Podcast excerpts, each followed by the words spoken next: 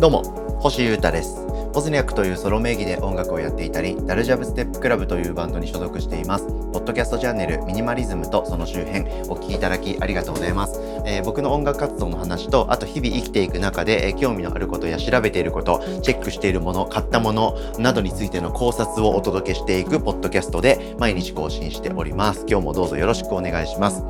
えー、まず活動についてのお知らせをさせていただきます。まあ、これはちょっと新しい話ではなくて、ざっくりリマインド的お知らせになるんですけれども、えー、先月の末29日に1曲、そして今月の10日にですね、僕のソロのボスニャック2曲新曲をリリースしております。リリースからちょっと経ちましたけれども、皆様聞いていただけておりますでしょうか？はい。えー先月出たのは、スーパークサウンドショー、スーサシってバンドの、ゆうきくんと一緒に作った曲で、ライソーっていうバキバキシングル。そして今月出たのは、ライトというバンドのベーシスト、伊沢淳くんと共作したオートマタというゴリバリキ、ゴリバキダンスシングルということで、全然違う方向の曲ですけれども、どちらも超パンチあって、かっけえ曲に仕上がってると思いますので、えぜひ皆様聴いといてください。で、もう聴いたよという方も、ぜひぜひ何回も繰り返して聴いていただく価値のある曲だと思っておりますし、ぜひ友達とか音楽好きそうでセンスの良さそうな友達にシェアしていただけたらすごく嬉しいですし、ぜひですね、プロモーションにも口コミで協力していただけたらすっげえ嬉しいです。よろしくお願いいたします。さて、えー、今日もですね、えー、移住生活終了に伴いまして、移住生活で買ってよかったもの、あってよかった環境などについての話を進めようと思っております。はい。何も買い物のことだけを話したいポッドキャストってわけではないので、移住生活全体のこととか、その他のこととか、いろんな話していきたいんですけれども、まあ、この2年で僕めちゃくちゃ買い物しましたんで、その話はがっつり振り返る意味はあるだろうと思っておりますので、今日も聞いてください。じっくり聞いてください。よろしくお願いします。今日はですね、え、打って変わって買ってよかったものの、すっげえちっちゃい小物。でも生活をにを良くする影響はかなりあったなというガジェットの紹介となります。あのアイテムがちっちゃいので、スケールがちっちゃいので、今日は2つ1回のエピソードで紹介できるかなと思います。えー、2つっていうのはですね、えー、お風呂で使う水切りのスキージーってやつですね。はい、ピンときませんか？後で説明しますね。もう1個がですね、えー、段ボールを巻くためのハンディラップってやつです。はい、どうですか？ピンときませんか？イメージしづらいですか？はい、それぞれ説明していきます。ですが、これですね、このチャンネルの、うん、マニアの方から言わせると、ああ、知ってると。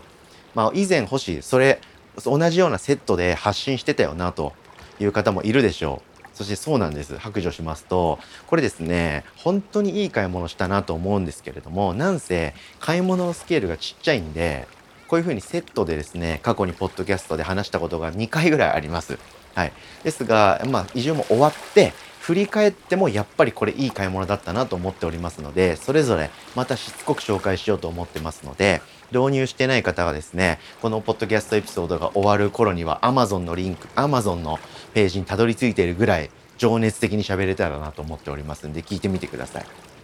はい。いかがですか？ピンときましたか？その2つ。お風呂用のスキージ、そして段ボールを巻くためのハンディラップです。意味がわかんないでしょ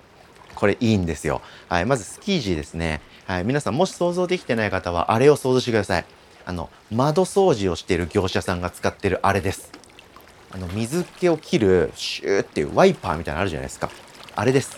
あれのちっちゃくなったバージョンをお風呂に置いとくんですよでお風呂入りますよねシャワー浴びますよね一通り全部やって、えー、出るとお風呂場から出る時にお風呂の壁とか、えー、浴槽の側面とか鏡とかとにかく気になっているところについている水気をですねタオルで拭くとか手でバーって拭うとかじゃなくてこのスキージを使ってピューッと水気を切っていくというこの作業一連のことを僕は指しております。これがですねめちゃくちゃ良くてというのも僕あのお風呂が常に自分の部屋にあるっていう環境で一人暮らししたのが初めてだったもので お風呂ってめっちゃ汚れていくんだなということをお風呂に入るようになってから知りました。これまでの数年間僕はお風呂を持っていなくてえスポーツジムとか街中にある銭湯やサウナとかそういったところで日々お風呂に入っていたものですから公共の施設というかあの経済活動ですよね。なので誰かが掃除してきれいに保たれたお風呂に入り続けてきたわけなんですよ。なのでお風呂に入り続けたらそこが汚れるっていう感覚があんまり僕なかったんですよね。なんで自分の部屋をゲットして自分のお風呂をゲットして普段お風呂入ったりシャワー浴びるようになってからも一定期間掃除っていう概念がなかったんですよ。で壁がなんかちょっとずつ黒ずんでいくっていうか汚れていってるなということに気づきましてそこから掃除するようになったんですよ。で掃除していったら綺麗になるのは当たり前なんですけれども掃除をそもそもしないように綺麗に保てないのかなと思って考えてたんですよね。そしたらやっぱり水気があること自体が汚れにつながってるんだということに気づいてその水気をお風呂に入った直後に拭っちゃえばいいんだということでこのスキージをゲットしました。そしてその作戦は大成功でした。やっぱ水気が切れてるとカビとかにつながんないし汚れが起こらないんでこのスキージでパンパンポンとシュッシュッシュッって拭っちゃって綺麗に保つっていうのはすごく良かったです。なのでそれ以降は、えー、掃除の頻度は下がりましたし掃除をしてもあんま汚れてない状態で掃除するっていう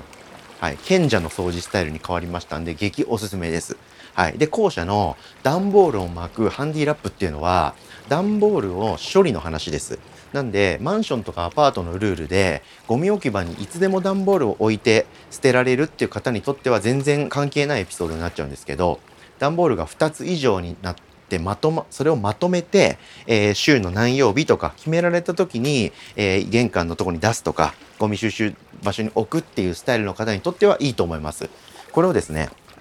まとめられるんですよ。すっげえ簡単に。なんかいわゆるスズランテープとか、その荷造り紐みたいなので、段ボールを一つにギュッてまとめようとすると結構大変じゃないですか。結構うまくいかないですよね。縦を縛って、その十字を切る感じで横も縛って、うまくやるみたいな。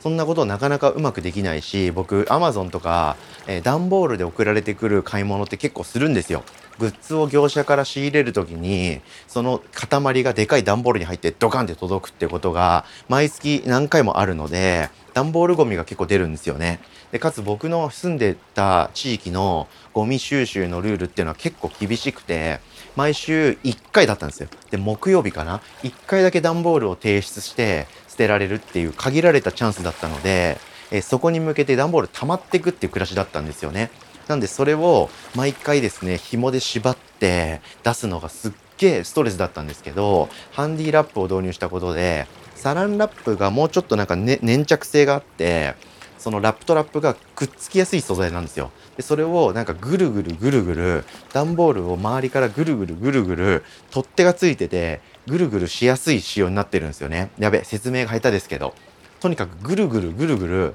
段ボールをですね巻きつけていって透明なラップで縛り付けるのがすごく簡単にできるしそれで段ボールがまとめられて、えー、それをさらに留めるテープとかが必要ないと。そのラップとラップがくっつくっていう素材になっているのでで自然にぐるぐるぐるぐる段ボールの周りをラップで回転させ続けてれば自然に段ボールが1個にまとまってキュッとなるとそんなようなアイテムでした。はい、この2つのすごく小さいアイテムなんですけど、えー、導入してよかったなと思うものとして完全にノミネートですね。